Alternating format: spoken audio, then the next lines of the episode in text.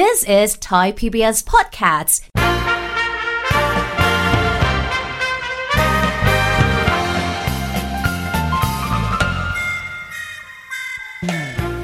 หากเรากางแผนที่ครับ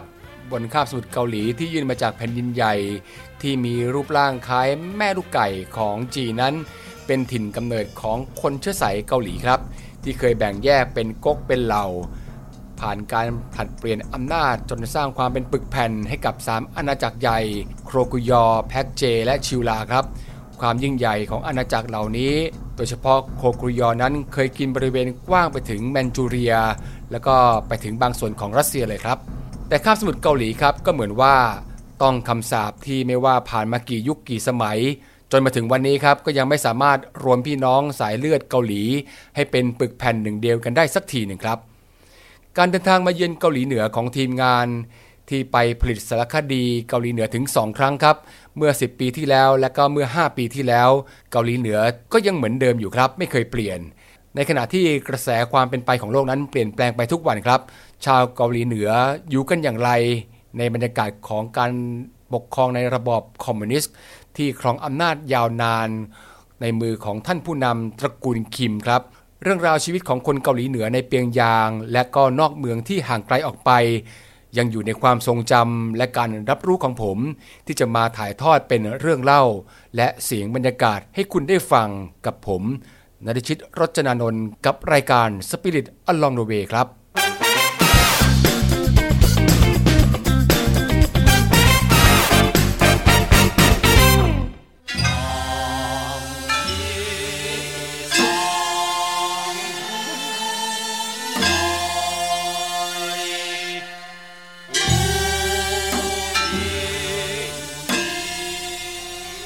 แค่ผมได้รู้ว่าไปเยือนเปียงยางก็ตื่นเต้นครับ และก็อยากจะเห็น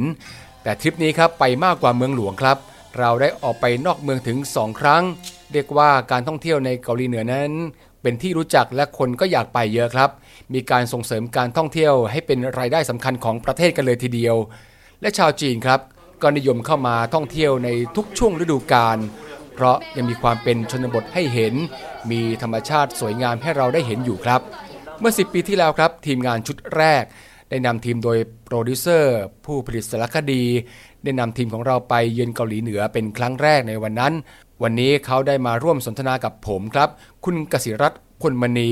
จะมาร่วมถ่ายทอดประสบการณ์ในการเดินทางในครั้งนั้นครับ สวัสดีครับ คุณกสิรัตน์ครับ สวัสดีครับ คุณป๊อปครับผม ช่วงที่คุณเก่งเนี่ยเข้าไปในช่วงเวลานั้นนั้น อากาศเป็นยังไงบ้างครับ อากาศกำลังดีครับ ช่วงนั้นอากาศกำลังดี ตอนเช้าเนี่ยจะอากาศจะ เย็นนิดหน่อย บางวันจะมีหนาวบ้างนะครับ มีหมอกประปราย แต่พอช่วงกลางวันแล้วก็จะอากาศเริ่มอุ่นขึ้น ช่วงที่ผมไปตอนนั้นเนี่ยน่าจะเป็นช่วงประมาณเดือนตุลาคมครับ อากาศมันเป็นอย่างนี้เนี่ยก็เพราะว่าทางตอนเหนือของคาบสมุทรเกาหลีนะครับเราเราต้องเรียกรวมๆเนาะว่าเป็นคาบสมุทรเกาหลี คือทางตอนเหนือเนี่ยจะมีหุบเขาค่อนข้างเยอะนะครับ ถ้านับจาก ตอนเหนือของเส้นขนานที่ 38 เป็นต้นไปนะครับ พื้นที่ของเกาหลีส่วนหนึ่งก็ 70%เนี่ยก็จะเป็นพื้นที่ที่เป็นภูเขานะครับ ถ้ามองในทางภาพเนี่ยก็ก็น่าจะสวยงามประมาณหนึ่งเลยแหละ แต่ส่วนทางภาคใต้นั้นก็จะเป็นเนินเขาลูกเตี้ยๆนะครับ ก็เป็นเหมือนเนินขึ้นทะเล ก็จะมีมีสายหมอกลอยอยู่ตามยอดเขาต่างๆนะครับ ทรัพยากรที่สำคัญของเขาเนี่ยก็คือแร่แล้วก็แร่ที่สำคัญที่สุดของเกาหลีเหนือเลยที่เรียกได้ว่าเป็น น่าจะเป็นหนึ่งในทรัพยากรที่ถูกส่งออกไป เป็นท่อน้ำเลี้ยงหลักให้กับประเทศเนี่ยก็คือถ่านหินนะครับผมถ้าเกิดดูตามหน้าข่าวก็จะเห็นตลอดว่าลูกค้าคนสำคัญของเกาหลีเหนือก็จะมีหลักๆอยู่แค่ 2 ประเทศก็คือรัสเซียกับจีน ซึ่งในช่วงที่ผ่านมาก็จะมีบางช่วงที่ก็มีการยุติการสั่งซื้อถ่านหินอะไรกันบ้าง ด้วยเหตุผลทางการเมืองต่างๆ นานานะครับ แต่ก็เห็นได้ชัดนะครับว่าถ้าเกิดเกิดการยุติซื้อเมื่อไหร่เนี่ยเกาหลีเหนือก็จะชะงักทันที ไม่ว่าจะเป็นการพัฒนาประเทศด้านต่างๆ ก็จะไม่ค่อยมีเลย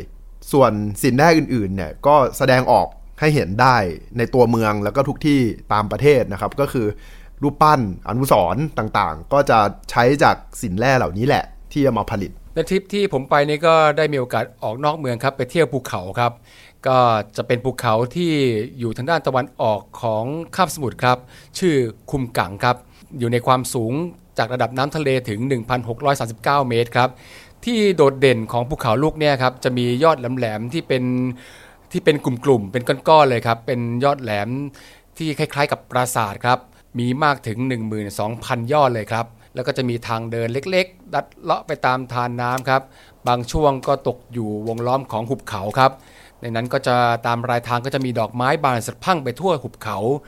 ได้ขึ้นไปปีนบนยอดเขาแหลมๆบ้าง พอขึ้นไปบนนั้นครับ เรามองลงมาก็จะเห็นทิวทัศน์ที่สวยงามครับ แล้วก็มีน้ำตกสวยๆ ให้เราได้ถ่ายรูปจากบนนั้นครับ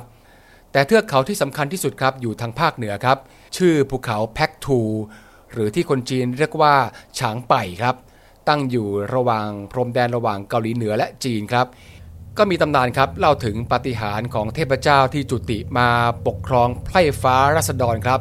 ถูกนำมาเชื่อมโยงครับกับท่านผู้นำสายเลือดตระกูลคิมถึง 3 รุ่น เพื่อให้ประชาชนได้เทิดทูนดั่งเทพเจ้าครับ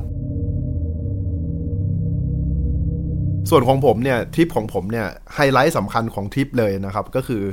การที่เราจะได้ไปเห็นแนวเส้นพรมแดนที่เป็น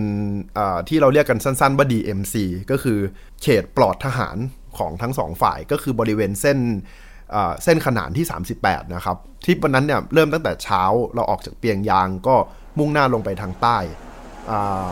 เส้นทางเนี่ยมันใช้เวลาการเดินทางอยู่ที่ประมาณ 3 ชั่วโมงนะครับจะไปถึงที่ที่เมืองเคซอง ซึ่งตรงนั้นเนี่ยพอไปถึงเคซองเนี่ยเราก็ได้แวะทานข้าวเที่ยงที่นั่นพอดี ตอนแวะไปครั้งแรกเนี่ยรู้สึกตื่นเต้นนะครับ เพราะว่า เราจะได้ไปในเมืองอีกเมืองหนึ่งละที่ไม่ใช่เปียงยาง เพราะตอนนั้นอยู่ในเปียงยางประมาณ2อสวัน แล้วก็เริ่มรู้สึกเริ่มเริ่มเบื่อละพอพอได้ไปในเมืองอื่นบ้างเนี่ยก็เริ่มรู้สึกดี สิ่งที่เห็นได้ชัดถึงความแตกต่างเลยก็คือเคซองเนี่ยเป็นเมืองที่ถ้าดูจากแผนที่แล้วเนี่ยก็เป็นเมืองที่ค่อนข้างใหญ่นะครับ ใหญ่อาจจะไม่ได้เท่าเปียงยาง แต่ว่าพอเข้าไปดูตรงนั้นจริง ๆ แล้วเนี่ยสังคมภาพคนที่เห็นเนี่ยก็ยังเป็นเหมือนกับสังคมที่ยังค่อนข้างที่จะพึ่งพา สังคมเกษตรกันอยู่ ได้เดินส่องดูนิดหน่อยนะครับ แล้วเขาก็จะเกณฑ์เรารีบขึ้นไปทานข้าวเที่ยง พอเราลงมาเนี่ยก็จะได้มีเวลาส่องไปส่องมาอยู่บ้าง เราไปตรงนั้นเนี่ยเราเห็นตึกเราเห็นอาคารบ้านเรือนอยู่ประมาณหนึ่งแต่ถ้าเกิดเดินเข้าไปใกล้ๆเนี่ยจะเริ่มเห็นละว่าไอ้ตึกเหล่านี้มันจะมีโบบ้าง มันจะมีไม่เสร็จบ้าง มันจะมีความที่คนก็ยังไม่ได้อยู่กันร้อยเปอร์เซ็นต์บ้าง แล้วเราผมก็เลยได้ถามว่าคอนโดนี่เขาสร้างกันกี่ชั้นอะไรยังไง จนได้รู้ว่าตึกอาคารบ้านเรือนที่อยู่เนี่ยก็จะเป็นของเจ้าหน้าที่ซะเป็นส่วนใหญ่ ในตึกในบ้านเนี่ยก็จะความสูงก็จะไม่ได้เท่ากัน แต่สิ่งที่เหมือนกันทุกอย่างเลยก็คือ ไม่มีลิฟต์ไม่มีลิฟต์ก็คือทุกคนก็ต้องขึ้นขึ้นด้วยบันได แล้วมันสูงเท่าไหร่อะตึกนี้กี่ชั้นครับประมาณ ประมาณเป็นสิบชั้นก็มีนะครับ เป็นสิบชั้นก็มีครับ อาคารสมัยใหม่จะมีลิฟต์ ที่สร้างมาใหม่ ๆ จะมีลิฟต์แต่ลิฟต์ไม่ได้ใช้นะครับ เพราะว่าไฟฟ้าไม่พอ อันนี้ไม่ได้เอ็นเอียงนะครับ คือไกด์บอกอย่างนั้นมาจริง ๆ ว่าไฟฟ้ามันไม่พอ ก็จะไม่ค่อยได้ใช้กัน แล้วก็พอออกจากตรงนั้นเสร็จเนี่ย เราก็จะมุ่งหน้ากันไปที่ DMC ซึ่งเป็น DMC เนี่ยเป็นเขตปลอดทหารที่มีระยะทางอยู่ประมาณ 2 กิโลเมตรนะครับ 2 กิโลเมตรในที่นี้คือ 2 กิโลเมตร ในส่วนที่ขั้นระหว่างเกาหลีใต้ DMC แล้วก็เกาหลีเหนือ นะครับลองนึกภาพตามนะว่าเป็นแนวแนวแนวตรงนะครับ ไม่ใช่แนวยาวตามคาบสมุทรนะครับ ขั้นไว้ 2 กิโลเมตร ตรงนี้ก็เป็นเขตที่ปลอดทหารนะครับผมไอความที่มันเป็นเขตปลอดทหารนี่แหละ มันเลยทำให้ไม่มีคนเข้าไป พอพอมีคนเข้าพอไม่มีคนเข้าไปเสร็จปั๊บก็เลยทำให้พื้นที่ตรงนั้นเนี่ยมีความอุดมสมบูรณ์เป็นพิเศษ เพราะว่ามันไม่มีใครเข้าไปรบกวนนะครับผมแล้วก็ก่อนที่จะเข้าไปถึงที่ DMC อะครับ รถขบวนนะครับรถทัวร์ที่เราไปครับเขาก็จะไปจอดที่ป้อมปันมุนจอม ปันมุนจอมสำหรับผมเนี่ยคือเป็นไฮไลท์สำคัญส่วนตัวมากๆ เพราะว่าเป็นที่ที่เขาเซ็นสัญญาสงบศึกกันนะครับผมก็จะมีอเมริกามีเกาหลีเหนือ แล้วก็มีจีน ภาพที่เราเห็นก็จะเป็นโต๊ะ 3 โต๊ะเรียงตั้งอยู่ เป็นพื้นที่ที่ใช้ในการเซ็นสัญญาสงบศึกกัน เน้นนะครับว่าเป็นคำว่าสงบศึก ไม่ใช่ไม่ใช่ยุตินะครับครับ ยังสงบศึกกันอยู่จนถึงทุกวันนี้นะครับผม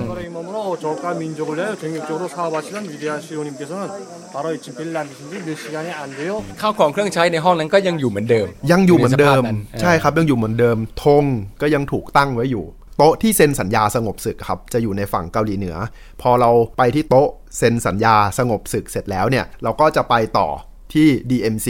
ซึ่ง DMC เนี่ยก็คือไฮไลท์ที่ทุกคนจะได้ไปก็คือเป็นเขต ปลอดทหารของทั้งสองฝ่ายก็คือที่ป้อมปันบุญจอมนี่แหละครับ สิ่งที่น่าสนใจนะครับ แล้วก็จะดูจะมีความหมายมากที่สุดนะครับ ก็คืออุโมงค์อุโมงค์อุโมงค์แทรกซึมแห่งที่ 3 ซึ่งมันเป็นความพยายามของทางฝั่งเกาหลีเหนือที่อยากจะรวมชาติเกาหลีนะครับผมอุโมงค์เนี่ยมันเป็นเป็นสัญญลักษณ์ของความพยายามของพี่น้องชาวเกาหลีเหนือที่อยากจะเอากำลังตัวเองเนี่ย เข้ามาพิชิตดินแดนโสมขาวคือเกาหลีใต้นะครับผมอุโมงค์นี้เนี่ยถูกค้นพบในเดือนตุลาปี 1978 ก็คือความลับเนี่ยแตกก่อน ระยะทางมันเหลืออีกแค่ 44 กิโลเท่านั้นนะครับอืมจะถึงกรุงโซลแล้วก็จะถึงกรุงโซลแล้ว แต่ดันโดนพบก่อน คือถ้าเกิดสมมุติเนี่ยวันนั้นเนี่ยไม่ถูกพบและอุโมงค์เนี่ยได้ใช้งานสำเร็จเนี่ยแน่นอนว่าทหารเกาหลีเหนือ ประมาณ 30,000 นายสามารถยึดกรุงโซได้เลยภายในเวลาแค่ชั่วโมงเดียว อุโมงค์นี้เนี่ยเลยถูกเป็นเหมือนสัญลักษณ์ว่าเป็นชนวนระเบิดสงครามที่เส้นทางลัดที่สุด ถ้าเกิดเทียบกับบรรดาอุโมงค์แต่ละที่ที่เขาพยายามจะขุดเข้ามาในช่วงในช่วงทศวรรษที่ผ่านมานะครับ เส้นขนานที่ 38 นั้นก็ยังคงอยู่ที่เดิม ยังคงทำหน้าที่ ในการแบ่งแยกเกาหลีเหนือและใต้ออกจากกันครับ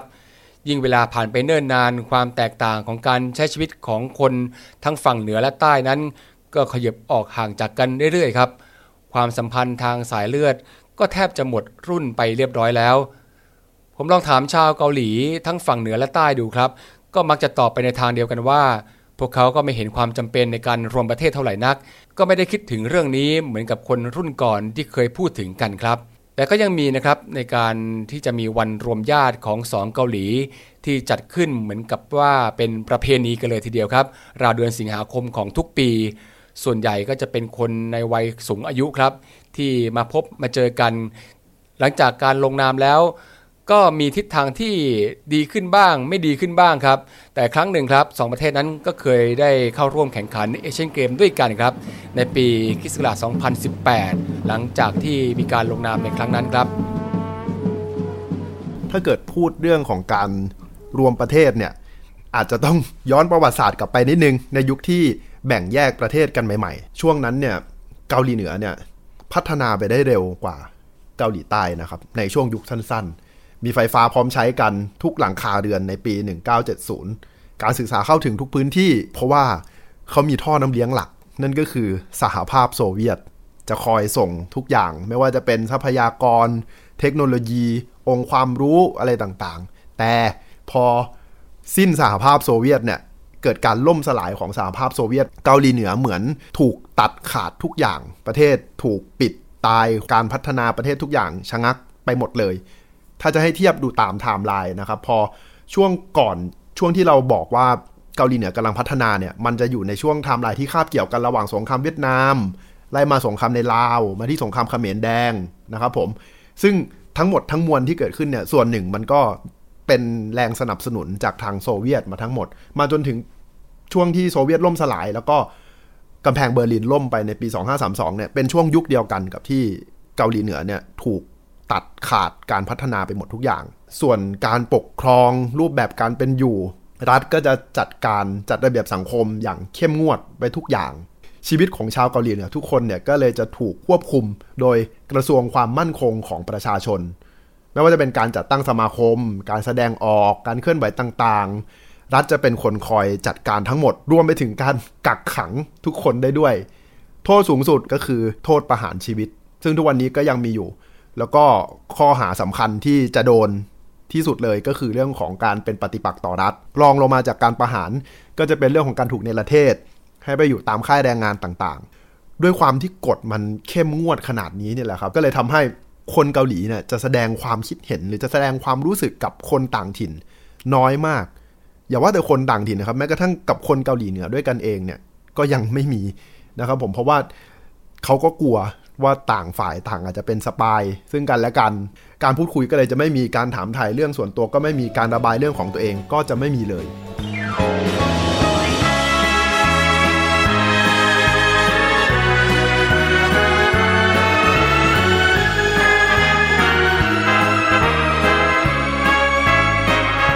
แต่ในช่วงเวลาหนึ่งครับที่เราออกไปในสถานที่ท่องเที่ยวครับก็จะเจอกับนักท่องเที่ยวชาวเกาหลีเหนือครับ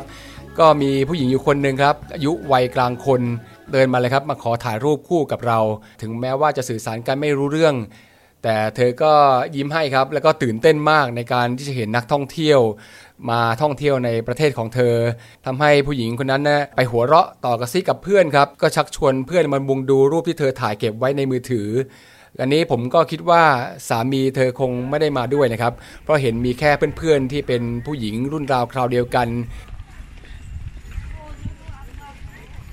ทำไมรัฐบาลของเกาหลีเหนือนั้น สามารถใช้กฎหมายควบคุมได้เบ็ดเสร็จ ก็เพราะว่าความที่มีผู้นำที่มีเสถียรภาพแล้วครับ แล้วก็ครองอำนาจต่อกันยาวนานเป็นรุ่นๆไปนั้น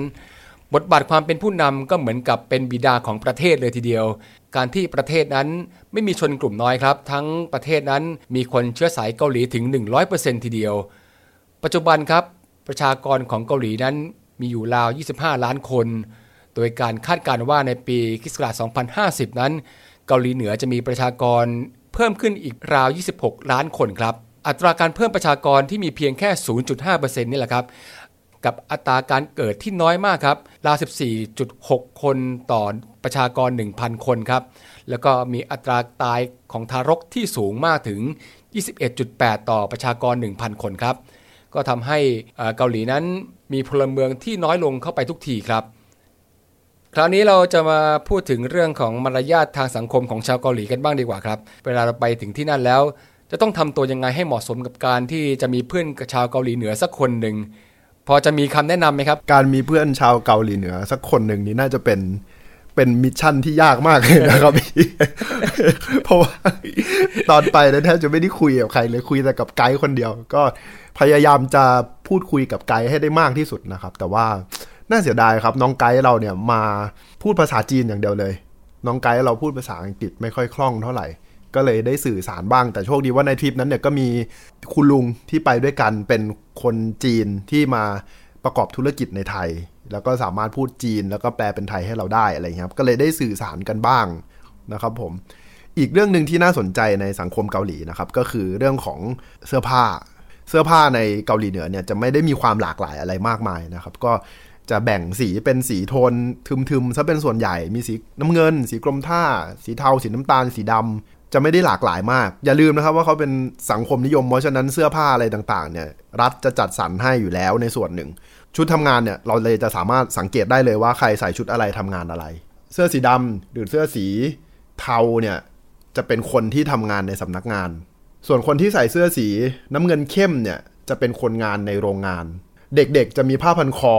ยุวชนหนูน้อยนักสำรวจคอยพันไว้อยู่เป็นผ้าพันคอสีแดงๆ ใส่คู่กันกับชุดนักเรียน ผู้หญิงจะใส่กระโปรงซะเป็นส่วนใหญ่ ไกด์เขาก็มีพูดนะครับ ว่าเป็นทริควิธีการพูดกันคำเปรียบเปยของคนเกาหลีเหนือนะครับว่าถ้าเกิดอยากจะชมสาวเกาหลีว่าวันนี้เนี่ยสวยจังเลย ก็ให้ชมเขาบอกไปว่าทำไมวันนี้ คุณ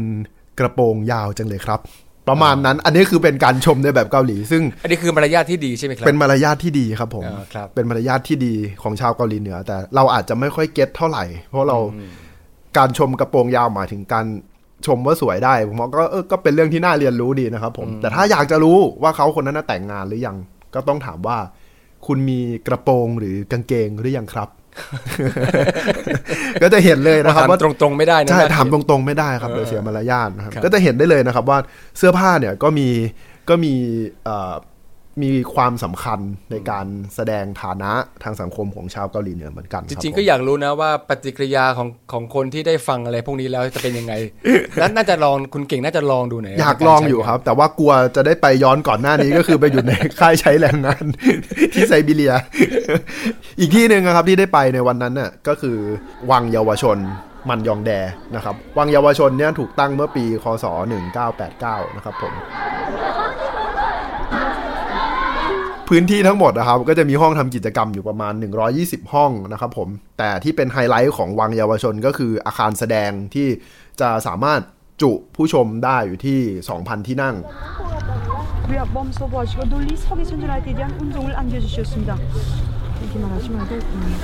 บรรยากาศของ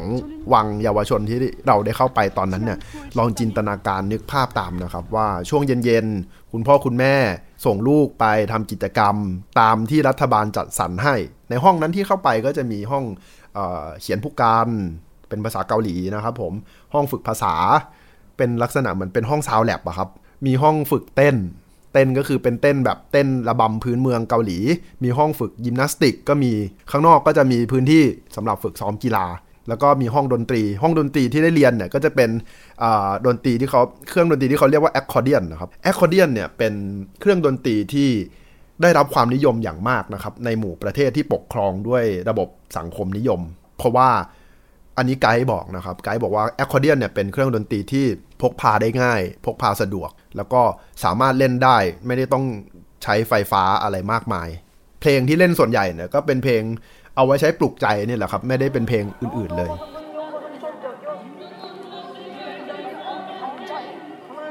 ก็นอกจากโรงเรียนในเปียงยางแล้วก็จะมีโรงเรียนในเมืองวอนซานครับในจังหวัดคังวอนครับเป็นเมืองทางชายฝั่งตะวันออกที่ติดกับทะเลญี่ปุ่นครับไกด์ก็บอกว่านักเรียนที่นี่ก็ต้องมีภาคการศึกษาบังคับ 12 ปีครับให้เรียนฟรีหมดเลย เด็กคนไหนที่มีพรสวรรค์ครับ ฉายแววแล้วก็จะได้รับการส่งเสริมในการทำกิจกรรมด้านต่างๆ ที่เด็กนั้นสนใจแล้วก็มีพรสวรรค์เด่นชัดครับ จากนั้นพวกเขาก็ต้องถูกฝึกฝนอย่างหนักเลยครับ เพื่อมุ่งสู่ความเป็นเลิศไปถึงขนาดว่าทะลุขีดจำกัดความสามารถของมนุษย์กันเลยทีเดียว อย่างเช่นที่เราไปดูในการแสดงครับอารีรัง ใช่ครับอารีรัง เป็นงานประจำปีที่คนที่นั่นเนี่ยจะให้ความสำคัญอย่างมาก เพราะว่าจะเป็นหนึ่งใน ไม่กี่โชว์ครับที่เชิญให้ชาวต่างชาติเข้าไปดู เป็นเป็นงานแสดงขนาดใหญ่ที่จัดในสนามกีฬา May Day Stadium นะครับ มีชุดการแสดงเนี่ย180ชุด Guinness Book เองก็ยกย่องให้เป็นการแสดงที่ยิ่งใหญ่ที่สุดของโลกในปีคศ 2007 นะครับผม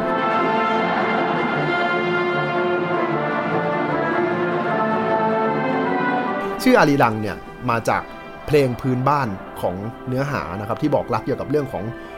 การพัดพรากของคนรักจากสงครามอย่างไม่มีวันสิ้นสุดในการแสดงเนี่ยแล้วก็จะมีการมอบรางวัลคิมอิลซุง Prize ในทุกปีด้วย ผมจำได้นะครับ วันนั้นที่เข้าไปดูเนี่ยเขาก็จะจัดที่นั่งไว้เป็นส่วนๆนะครับ ผมส่วนของเราที่ได้เข้าไปเนี่ยจะเป็นส่วนที่ นั่งรวมกันกับนักท่องเที่ยวต่างชาติที่มาจากที่อื่นๆด้วย แต่ที่เซอร์ไพรส์กว่าโชว์ครับ ก็คือการปรบมือของผู้ชมที่นั่น ผมจำได้ว่ามัน infinity มาก มันนานมาก แล้วมันจะถูกปรบมืออย่างพร้อมเพียงกัน แล้วผู้คนก็จะดู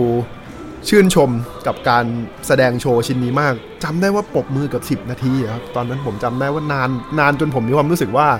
อันนี้เป็นโชว์อีกชุดหนึ่งของเขาหรือเปล่าที่ผมก็ไม่แน่ใจเหมือนกัน แต่ก็สมควรที่ปรบมือให้ยาวๆครับเพราะว่ามันมีความพร้อมเพรียงในการแสดงมากๆเลยทีเดียว ใช่ครับใช่ครับและดูเป็นตระการตามากโชว์ที่อลังการมาก ส่วนตัวผมผมมองว่าเป็นโชว์ที่อลังการมาก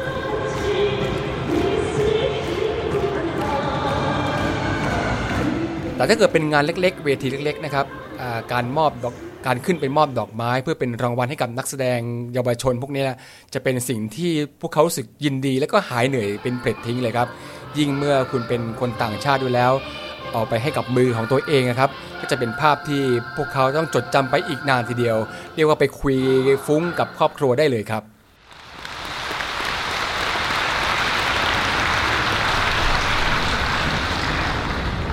ก็ทริปครั้งที่2เนี่ยทีมงานของเราก็จะออกไปนอกเมืองอยู่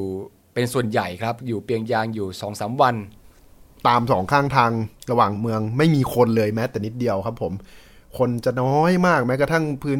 แม้กระทั่งบางที่ที่เราไปแวะทานข้าวกลางวันกันนะครับ ที่มันไม่ได้อยู่ในตัวเมืองนะครับผมก็จะไม่มีผู้คนเลย แต่อย่างเดียวที่จะเห็นตลอดก็คือภาพผู้นำมีทุกที่ผู้นำเนี่ยมีทุกที่ทั้งพ่อทั้งลูกทั้งหลานคือคือมีหมด แล้วก็ ที่เหลืออีกอันหนึ่งก็คือโปสเตอร์ปลุกใจ เป็นโปสเตอร์ที่เกี่ยวกับเชิดชู แนวคิดแบบคอมมิวนิสต์ก็จะมีแบ่งเป็นสองประเภทนะครับ ประเภทแรกก็คือเชิดชูเหล่ากรรมาชีพ และอีกอีกแบบหนึ่งก็คือโปสเตอร์ที่เกี่ยวกับเรื่องของต่อต้านอเมริกา ก็จะมีภาพตั้งแต่ soft ๆไปจนถึงแบบ hardcore แบบประเภทเอาปืน ทิ่มทหารที่เป็น GI วาดเป็นการ์ตูนอะไรอย่างเงี้ยครับ ซึ่งน่าเก็บสะสมมาก เก็บสะสมครับ ผมก็ได้ซื้อมาเป็นของที่ระลึกอยู่เหมือนกันนะมีครับสแตสแตมป์ด้วยสแตมป์ที่ด้วยอ่าใช่มีชุดสแตมป์ด้วย แล้วก็มีเป็นโปสเตอร์ด้วยหน้าปกหนังสืออะไรเงี้ยก็มีหมด ในมุมมองของคนเดินทางจากต่างถิ่นครับ การอยู่ในกฎระเบียบของเจ้าบ้านอย่างเคร่งครัดนี้ก็อย่างน้อยก็ทำให้รู้สึกว่าอุ่นใจมากทีเดียวนะครับ แต่สำหรับคนในประเทศแล้ว ก็คงต้องเฝ้ามองกันต่อไปครับว่าจะมีการเปลี่ยนแปลงอะไรเกิดต่อไปในอนาคตบ้าง เมื่อคนรุ่นใหม่ครับได้เติบโตอยู่ในสังคม และก็ถูกตีกรอบมากมายเช่นนี้ พวกเขาจะเติบโตขึ้นยังไงล่ะครับ ในความเป็นอยู่ที่บีบรัด และความอยากรู้อยากเห็นของคนรุ่นใหม่ จากความเป็นไปของโลกภายนอกก็มีอยู่ต่อเนื่องครับเลือดใหม่ของชาวเกาหลีเหนือนั้น จะอยู่ในความครอบครองของตระกูลคิมต่อไปอีกยาวนานสักแค่ไหนนั้น พวกเขายังยึดมั่นในการพึ่งพาตัวเอง และโดดเดี่ยวตัวเองได้อีกอยู่หรือไม่นั้น เราจะกลับมาอีกครั้งครับ ในเวลาที่การมองโลกของผมนั้นอาจเปลี่ยนแปลงไปจากเดิม แล้วชาวเกาหลีเหนือล่ะครับ จะเป็นอย่างไรในช่วงเวลานั้น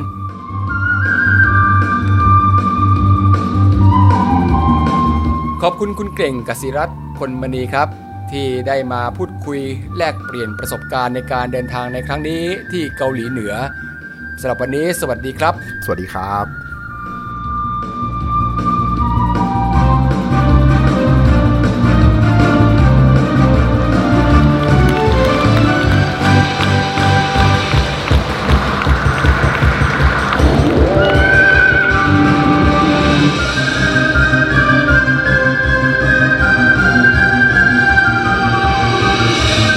This is Thai PBS Podcast. View the world via the voice.